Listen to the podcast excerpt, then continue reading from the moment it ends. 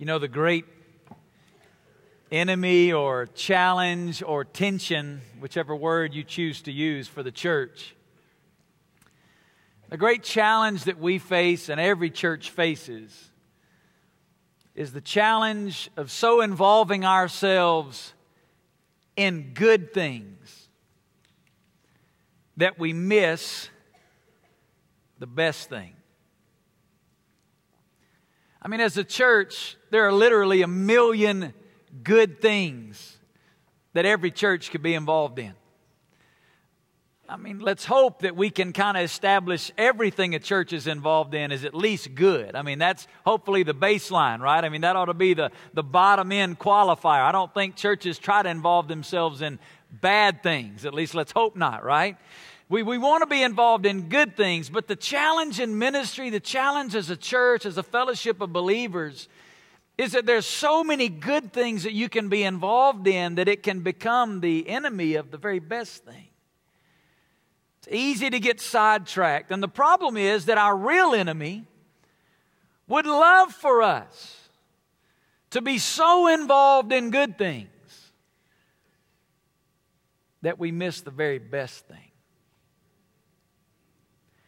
Last weekend, I shared with you a question. It's a question that I've been wrestling with. It's a question, to be honest with you, that our leadership team for over a year now has been wrestling with these, these questions, these stirrings. I shared it with you last week, and I want to put it back up on the screen, and I want you to think about this question. Have we become so busy with our dreams, our plans, our programs, our needs, and our ideas of what the church is to be, that we may have missed the very essence of God's real desire for us. I told you last weekend, I, I struggle sometimes with our expression of church in North America. Because as you compare our expression of church in North America to church in other parts of the world, there's just a vast difference. And I'm afraid that it's not us who have it right. As a matter of fact, we're one of the few countries in the world, there are some others, but one of the few countries in the world where Christianity is actually on the decline and not on the increase. So, for the church, when we think about the church, what's the best thing? I mean, there's a lot of good things. What's, what's the best? What really matters? What, what is it really all about? Is it attendance in a weekend event? That seems to be the metric that is most popular in church circles. How many people attend a weekend event? Is that what the best thing really is? Is it retreats and camps and buildings or special events or Bible classes or kids' activities or music or sermons or resources published? Or are any of those the best thing? The reality is, as you examine the scriptures, there's really one best thing. And it's simply making disciples. The real reason that we've come together as a community, the mission, the task that we've been given here on this earth is to make disciples. And all the other pieces, weekend events, buildings, budgets, programs, kids' classes, Bible study, all the rest of it, it only makes sense and it only has any significance at all to the degree that it helps us in the process of making disciples. The rest of it is irrelevant if it's not pointing us in the direction, if it's not challenging us, if it's not shaping us to make disciples. I want you to take your Bible and turn to Matthew 28. Last weekend, we looked at two verses at the end of Matthew 28. We're going to look at them again this morning. We, we really could spend six or eight weeks just in these two verses, pulling the truths out of here. And I want us to look at them again this morning. And remember the context before I read them. Because when I say Matthew 28, 19, and 20, some of you have been in church so long, man, you know those verses, right? I mean, it's kind of the, the mantra. It's, it's what we all know. The Great Commission is what we call it. And the, the danger is we've heard it sometimes so many times that we take it for granted and we, we, we read right through it and we don't really hear the essence of what's being said. But remember the context. It's the last words Jesus spoke to his disciples on the earth. Last thing he said, they were hanging on every word as he spoke. Verse 19 Go therefore, make disciples of all the nations, baptizing them in the name of the Father and the Son and the Holy Spirit teaching them to observe all that I commanded you, and lo, I'm with you always, even to the end of the age. I asked two questions last weekend out of these verses. I want to give you those two, then we're going to ask a few more this morning. Here's the question, the first one we asked last weekend. If, the, if, the, if we're really called to make disciples, if that's the mission of the church, number one, it's important we understand what is a disciple, right? I mean, we got to make sure that we understand what a disciple is. And here's the definition I gave you last weekend of a disciple a disciple is a Jesus follower growing in fellowship with God and with others. A disciple is not just somebody who conforms to a system of do's and don'ts. A disciple is not just somebody who can answer all the theological questions. No, a disciple is someone that has a relationship with God, and that relationship with God is deepening and growing. And because of their relationship with God, it's spilling into their relationships with others, both believers and non believers, and how we relate to them. That's a disciple. Then we ask a second question how do we make disciples? If the task that we've been given is to make disciples, how do we do that? And, and last weekend we examined the greatest model ever found, and that is in Acts chapter 2, verses 41 to 47. There we read of the birth of Christian community. 3,000 people came to Christ, and this incredible community was born. And what we understood is that life change happens in community. Community is not something that they did in the early church. Listen, it's who they were. They just begin to live out their relationship with God in fellowship with others. And as the early church began to grow in community, it expressed itself in two ways as we study the New Testament. There was large group community. The Bible says they would gather in the temple courts. There the apostles would teach, they would hear the word of God. And then the Bible says there was small group community. They would go house to house and they would dialogue and discuss the things that they were learning and they would, that they would interact around the truth of God's word and involve themselves themselves in the lives of others.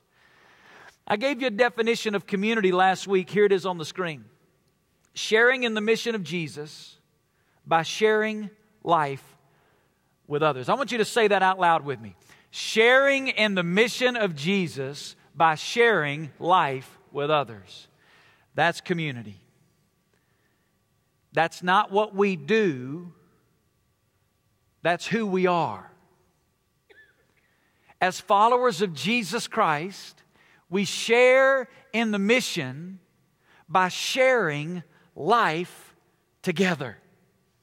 Now, let me ask some more questions this weekend. Here's, here's the first one I want to ask this weekend. It's number three. What exactly do we mean by the mission of Jesus. If we say that, that community is sharing in the mission, what exactly do we mean by that? And last weekend we said it's making disciples, but what I want to do is unpack that a little bit more with a threefold statement because in Matthew 28 19 and 20, the main verb here is make disciples, yet Jesus uses three participles, three words that describe how or when or where we make disciples. So here's the first part of the statement God is at work in and through the relationships in my life. I want you to say that out loud with me. You ready? Here we go. One, two, three. God is at work in and through the relationships in my life. Where do you see that? Verse 19, first word. What's the first word? Go. Go. It's a word that literally means to go from one place to another, but it's often used metaphorically in the New Testament to mean to walk or to live or to conduct your life. Now, there's a couple of things you need to understand about the word go here in this verse. Number one, we need to understand it's not the main verb, it's describing the main verb. I don't know how many of you have heard preachers preach verses 19 and 20 before, but I've grown up in church, been in church all my life. I've heard a lot of preachers preach Matthew 28, 19, and 20, and I've heard a bunch of them wax eloquent on this word go. I mean, they put all the emphasis on the word go. And they take these verses and it's all about the nations. It's all about missions. It's all about sending missionaries to the uttermost parts of the earth. And listen, you guys that have heard me teach and preach for any length of time at all, you know that if you cut me, man, that's what I bleed. I love the nations. I love the peoples of the earth. I believe God's raised us up to touch the ends of the earth. But this word go is not really the word go that would, would put all the emphasis there and make this all about sending out people to the ends of the earth. It's literally here, I believe, best translated as you go. And when we understand that this word can be used metaphorically to mean live your life, I literally think what it could mean here is as you live your life, make disciples. In every season and in every circumstance, Jesus is reminding them here listen, as you go, He's gathered them on a hillside. As you go, as you leave this place, everywhere you are, every season and every circumstance in your life, every moment, you are on mission with God in every relationship around you to make disciples. Let me give you a couple of examples of the way God works through our relationships. First of all, there are season of life relationships. We all have different seasons in our life, and I don't just mean spring, summer, winter, and fall. I'm talking about those seasons of our life. We all had a season of our life where we were children. Then we've had seasons of our lives where we were adolescents and teenagers into college. And then we maybe had a season of our life where we were single adults. And some have moved into a season of their life where they're newlyweds. Some are in a season of life where they're raising kids inside the household. Some are at a season of life where it's now an empty nest and they've sent kids out of the house. Some are at a season of life where they're enjoying retirement.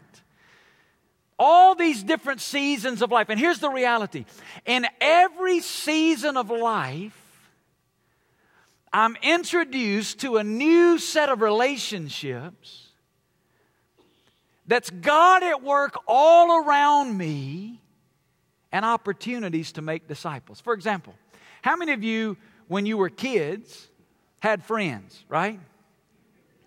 I mean, we all had kids friends when we were kids. We had people that we played with, rode big wheels with, or shot slingshots, or did things like we did when we were kids and had BB gun wars and stuff that my mom and daddy don't know about, so don't put that on the internet right? I mean, we had kid friends, but, but very, very seldom. Now, some still, some of you are still hanging out with the people that you rode big wheels with, but, but most people, we're not still hanging out with the same set of people that we were playing in our, in our street and our cul-de-sac with when we were little kids. As the seasons of life change, the relationships in our life change. And here's the reality I should be able to look back over my life, and in every season of my life, I should be able to identify God's activity of making disciples.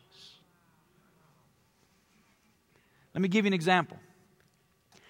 I have two sons that are currently playing basketball for their high school. One's playing junior high, one's playing high school basketball, and you know, when you have boys playing high school basketball, you spend more time than you really want to in a sweat smelling gymnasium, right? I mean, well, and we spend a lot more time, right? Because we're here in one this morning.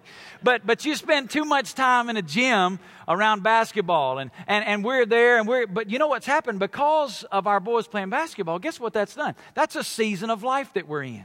And God has introduced us to a whole set of relationships with people that we probably would have never known if it weren't for our children playing basketball. One of those families, we got to know. I'm sitting in the stands, and I, I meet a guy up there in the stands, and it's one of those, hey, yeah, that's my son. He's number so and so. Yeah, that's my son. He's number so and so. And, you know, we meet each other there in the stands, and we connect, and we got to know the family this past Easter. We invited that family to come with us to our Easter services here at Hope. And starting Easter Sunday through the rest of that month, the husband, the wife, and both kids, all four came to know Jesus Christ as their Lord and Savior. We've been able to baptize them here at Hope. They're growing in their relationship with God. Now, I don't say that to say, wow, look what Pastor Vance is doing, because it's not me. And listen, I miss it more times than I get it right. But here's what I want you to hear this morning we know them because of a season of life my boys were playing basketball, but it wasn't my boys playing basketball. Let me tell you what. It was God at work around me in a season of life, drawing people to Himself and desiring to use me to make disciples and be on mission with Him in the season of life. You see it? But not only do we have season of life relationships, we have circumstance of life relationships. Because inside of every season in our life, we have some circumstances, right? Mean, sometimes it's the circumstance of a, a, a, breakdown of your car and you have to take it to a shop and how we all love to go to visit the auto mechanic, right? I mean, it's just terrible. It's almost as bad as the dentist. Man, you just hate going there. But, but, but if we think about it, let me tell you what that circumstance is. Have you ever thought when you're sitting in that mechanic shop waiting on your car to come out that the reason your car broke down is because God knew somebody else was going to be sitting in that same shop with you? And He put you there, it really had nothing to do with your car. He put you there as a divine appointment because He wanted you to be on mission with God to make disciples. And there's somebody sitting in that lobby that God has been cultivating and drawing them to Himself. And in His sovereign purpose and plan, He put you and them right there together for that moment in time. You see, you have no idea what the person sitting beside you in the emergency room, you have no idea what God's been doing in their life to bring them to that point. Now you're there and you think it's just an inconvenience in your life that you happen. No, it's God at work. Listen, we have opportunities when we have things break down in our home. You have to call a repairman to your house, right? Well, we all love that. You got him for two or three hours in your house. God's brought him right to you. You didn't even have to go find him. You see what I'm saying here? When we understand this, it changes the way we see our lives. Now, these are not inconveniences and, and obstacles, they're opportunities because I have relationships around me where God is at work bringing people to Himself. And when I live with an awareness of God's activity, it changes the way I see my life. Let me give you the reality. Here's the reality every follower of Jesus is a missionary. You all right? Every follower of Jesus is a missionary. But before you panic, let me give you the second important reality about this word. The word go is passive, not active. You say, so? What does that mean? Well, if you're a student of the English language, you remember from studying English that the active verb means the subject is doing the action. The passive verb means the subject is being acted what? Upon. Go is not active. It's passive. Now let that sink in for a minute. It means that I think you could literally say it this way As God directs the seasons and circumstances of my life make disciples. You see, this idea of being a missionary is not something that God desires you to do for Him. Often I've heard people teach this word go, and the, all the emphasis on what you and I are supposed to do, but it's not active, it's passive. This is not about what I'm supposed to do for Him. Listen, this is about what He desires to do through me. As I'm living my life out of the overflow of intimacy with God, God desires through me to make disciples. Here's what that means God is not looking for super Christians, He's looking for available followers. And just in case you think I'm stretching the word go, he said it more explicitly at the end of the same verse. Verse 20, he said, Hey, I am with you when? Always. As you go, as I direct, as I sovereignly direct your life, would you be sensitive to my activity of making disciples? And before you panic, let me remind you in every season and in every circumstance, I am always with you. The mission can be lived out by pastors and missionaries with seminary degrees but it can also be lived out by second grade children who are passionately in love with Jesus. Do you realize that as Jesus spoke these words in Matthew 28, everybody he was talking to had been saved less than three years? Matthew 28 19 and 20 was not Jesus' commencement address at a seminary graduation exercise. Most of these people had been saved less than a year and a half. You know what we looked at this crowd and called them? Baby Christians. These were all new believers. Some of them been saved less than a month. The longest, Peter, James, and John, three, about three years, maybe three and a half, depending on the timeline. These were not people that had been walking with God for 20 or 30 years. This mission was not given to the elite. This is not given to the Marines of the Christian ranks. It's given to every one of us. My first grade daughter has relationships at school where God desires to use her to make disciples. Let me give you the second part of the statement. God is at work in and through your relationships in life, bringing people to Himself. It's the word baptizing. It's another participle here that, that, that describes or modifies this main verb of making disciples. The word baptize, we understand what it means. It, it's that, that act of publicly testifying, I am a Jesus follower. As we live our lives, we are to be sensitive to God's activity around us, drawing people to Himself through relationships. One of the ways that God desires to work around us is to introduce people to the person of Jesus. Let me ask you a question How many of you knew a Christian before you met Jesus? Let me see your hand. Just hold them up for a minute. Look around. All right, you can put them down. Unless you got the gospel in a dream. And sometimes people do. It's happening in some parts of the world. Not the norm, but it happens. Unless you got the gospel in a dream, you knew a Christian before you knew Jesus.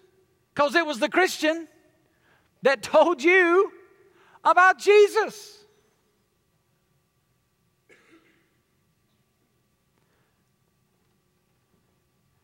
Who in your circle of influence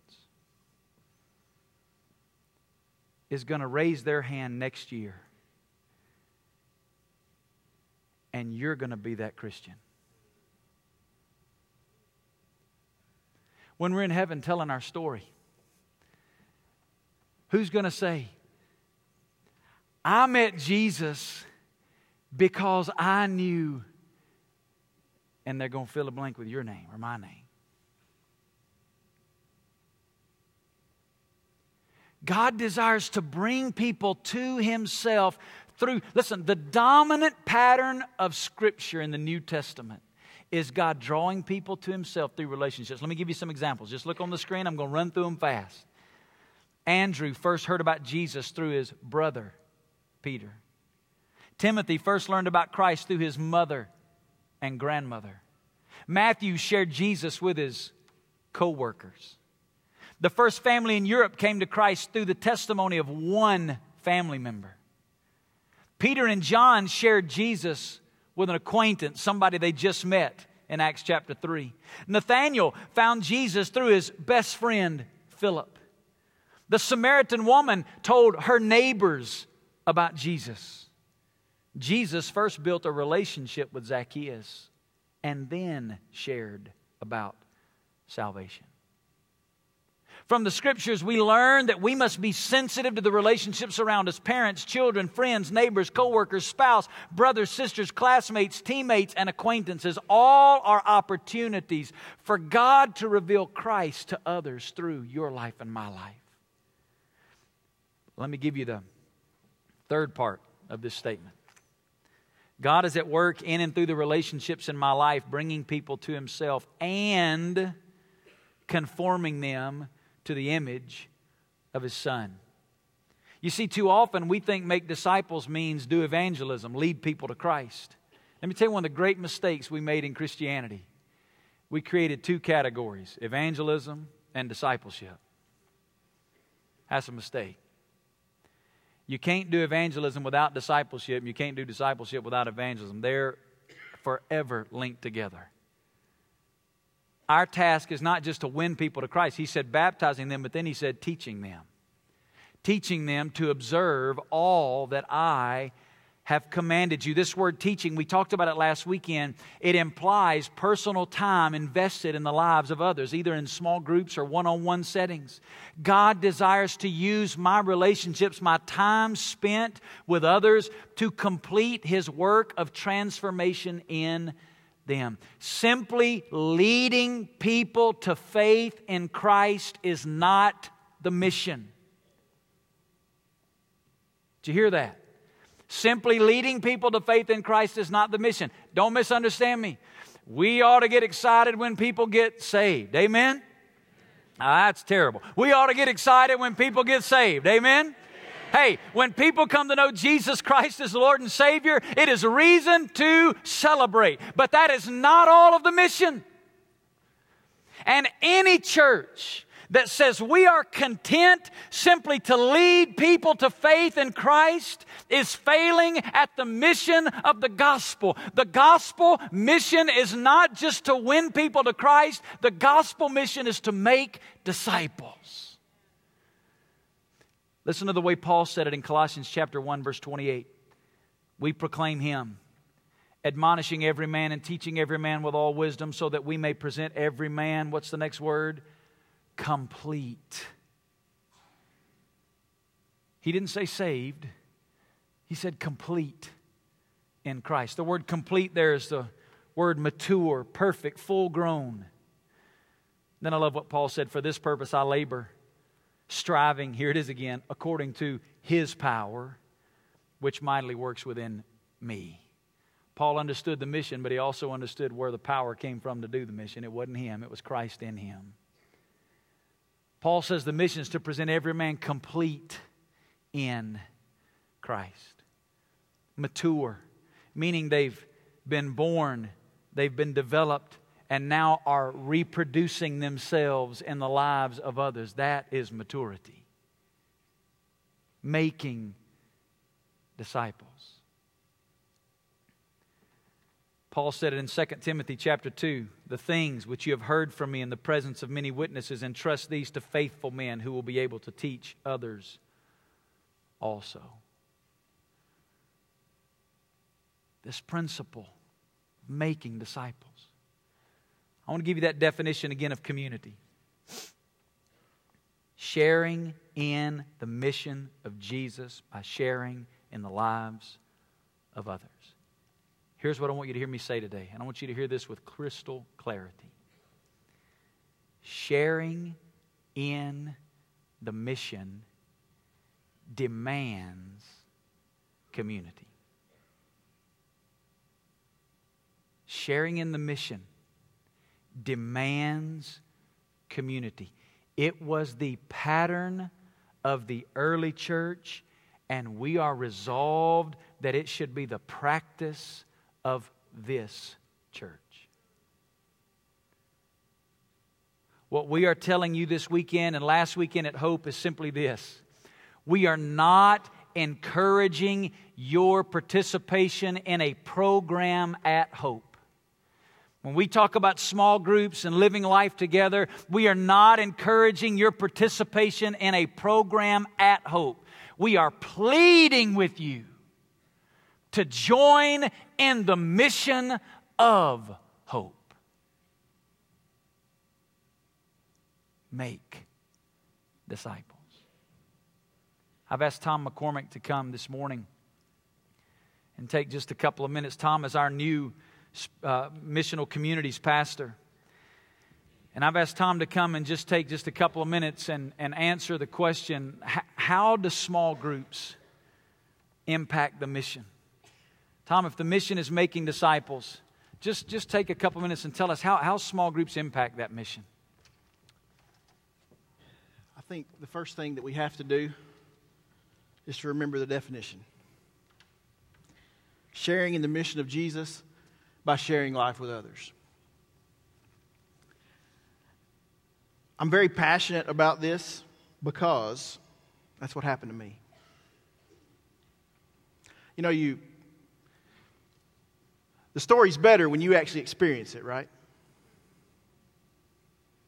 I was asked um, 16 years ago by someone to join a small group, and it was a, it was a really small group.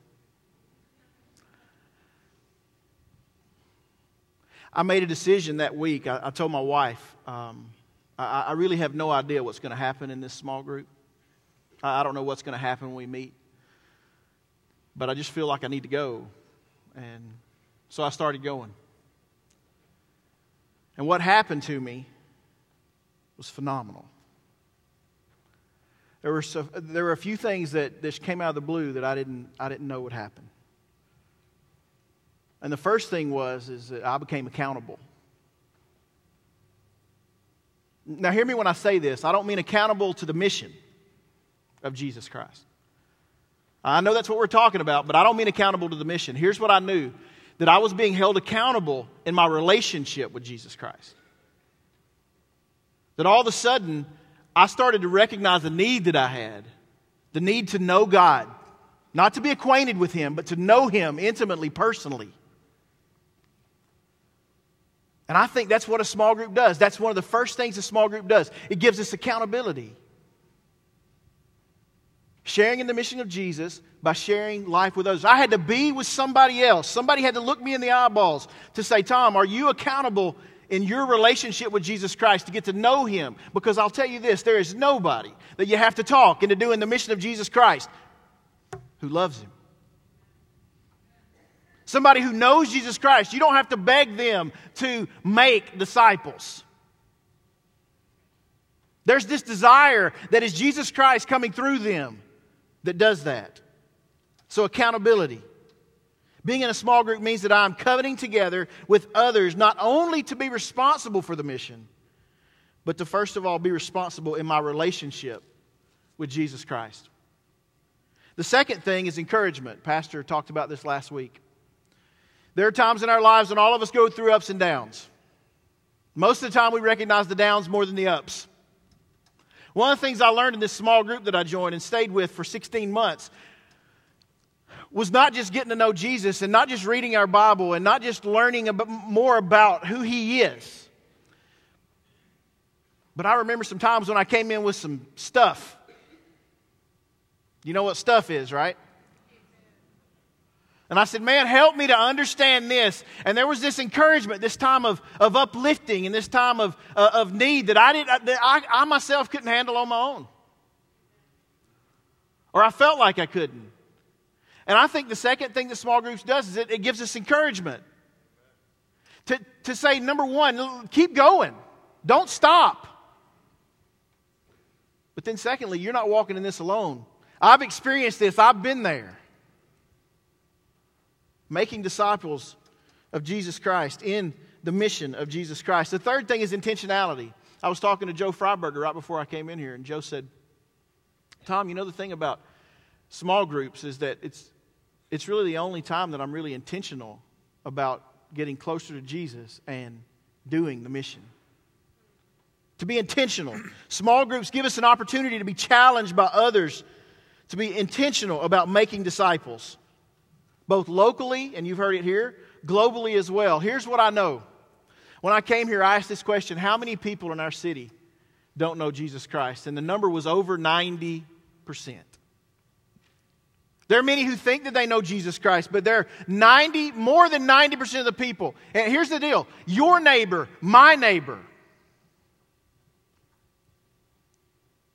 people all around us who don't know him, people around us who also do know him, who just need to grow in their relationship with Jesus Christ. Why? Because the mission is making disciples. And it's not just for the pastor, and it's not even just for us who sit in this room. God desires worshipers. I, I, I remember as, as we were in the small group thinking how awesome the guy who was leading the small group was, and thinking I could never do what he does. Yet, that was the exact thing he told me on the first day and the last day go do what I did. That's making disciples. And I believe with all my heart I stand in this position today because somebody invited me to a small group. There are 1.5 billion people in our world who've never heard the gospel. At least 1.5, maybe more. We need the challenge of other people to be discipled and deliberate and intentional about the things of God. And when we are challenged, we usually rise to the occasion. If we go sit on our own, we sometimes, most of the time, bow out. We have one problem, though. Our tendency is to stay in our flesh and divert, turn very inward. A group helps us not to turn to us. This is about Him. This is about the kingdom, and this is about making disciples, the mission of Jesus Christ. Lastly, perspective. A small group gives great perspective. You know, until I'm with other people, I really don't know maybe what other people. I, have I've always said this. Usually, we, we don't like people because we don't know them. It's easy not to like somebody that you don't know. It's easy to say things about people that you don't know. It's easy to just not like them. And most of the time, we don't like them, not because we know a lot about them, but because we don't know anything about them. But the truth is, is that when we come to, to, to, see from their perspective of why they're going through what they're going through, or why they believe what they believe, or why they think what they think, all of a sudden we begin to do what Jesus did, and we feel compassion on them all of a sudden we have a different perspective. And the perspective is the perspective that God has. The way He sees them and not the way we see them. All of a sudden, in a small group, when we begin to talk and we begin to hear stories, what we begin to understand is that we see people from God's perspective, and now all of a sudden, our whole thinking has changed. And we need God's perspective. We need it. We need to be held accountable. Lord knows we need encouragement from others, but we need to give encouragement. We need to be intentional about making disciples, and we need to have God's perspective if we're ever going to do such. And so, Pastor, I think that's how it impacts a mission. Those are the examples. Thank you, Tom. Amen.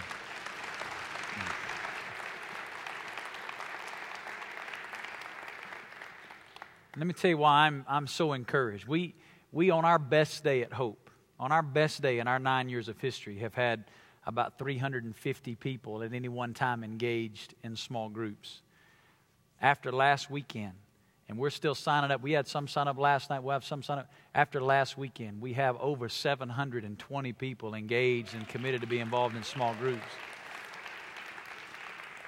Now, and that's, that's adults. We're not talking about the kids' areas. That's just the adults in those groups. So, and again, it's not about a program. It's not about the number. It's here's what we know. If we can get that many people connected together, doing life together, making disciples together, the impact of that is absolutely exponential. Let me wrap this up by, by answering the question why is this so important? Why we spend two weeks making such a big deal about this?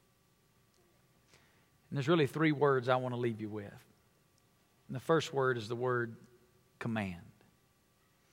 Command. Matthew 28 19 and 20 is not the great suggestion. It's the great commission.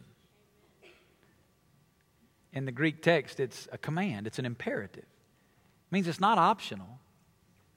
Here's what that means if you're a believer and you're not involved in the mission, you're living in disobedience to God. If there's some things in your life that aren't working out just how you want them to, maybe step one for you today would be to repent and to bring your life on mission with God. The mission's for all of us. Second word, calling. I said it earlier. Every follower of Jesus is a missionary. This is not a calling for those in vocational ministry. No, no, no. Look, if you have never been told this before, you're called of God.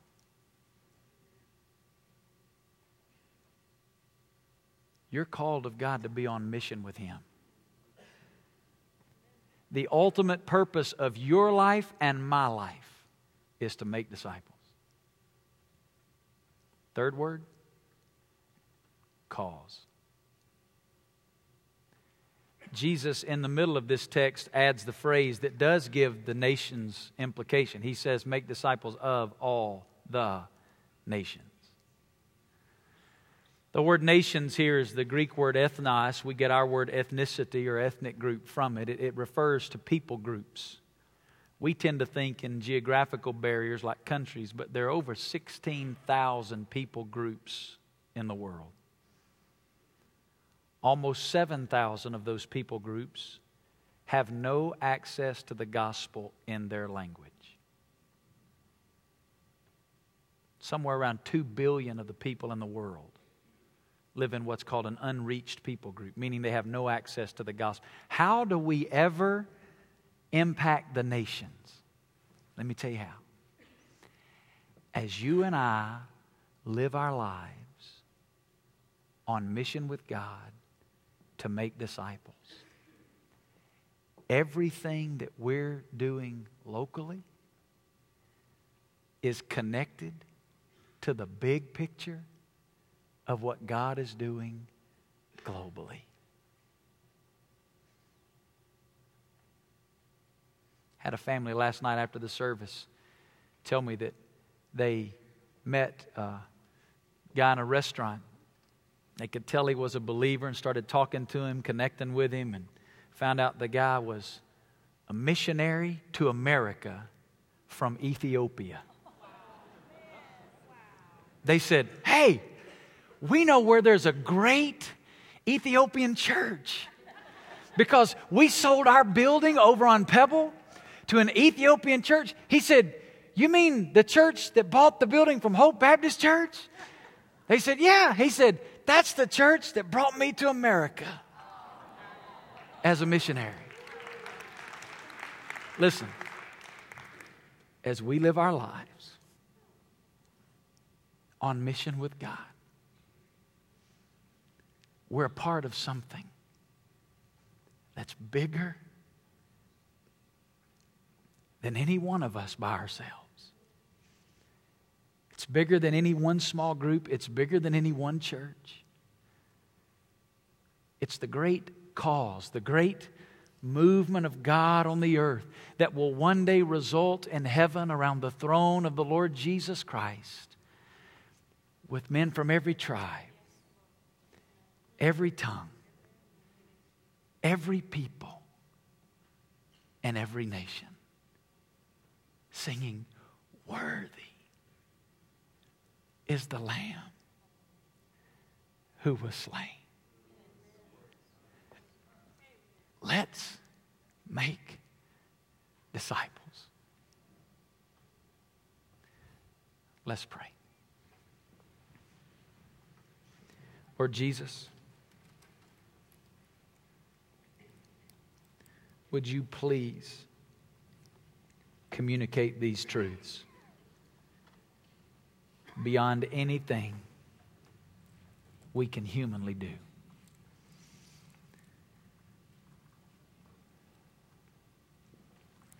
God, convince us in our spirit of the biblical necessity of communion and community and life and fellowship with others.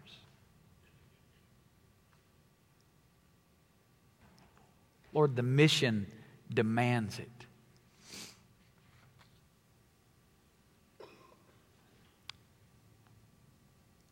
I'm going to ask you where you're sitting there this morning to just maintain a spirit of prayer there before the Lord. We're going to close our service just a little different. We're not going to stand and sing today. But we do have some of our prayer volunteers and pastors at the back of the room. If you're here this morning and you don't know Jesus Christ today,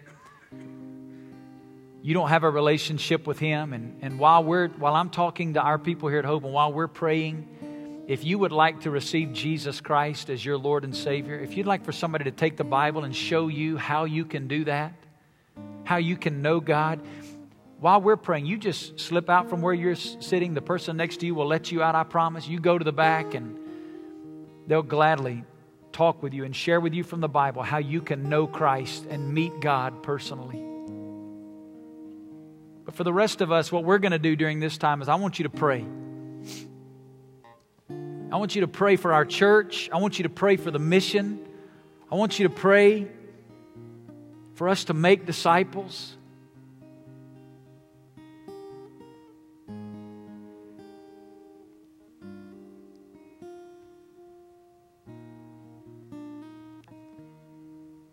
Everything we do, this is how we raise leaders. This is how we plant churches. This is how we work among the nations. It's all the overflow of making disciples.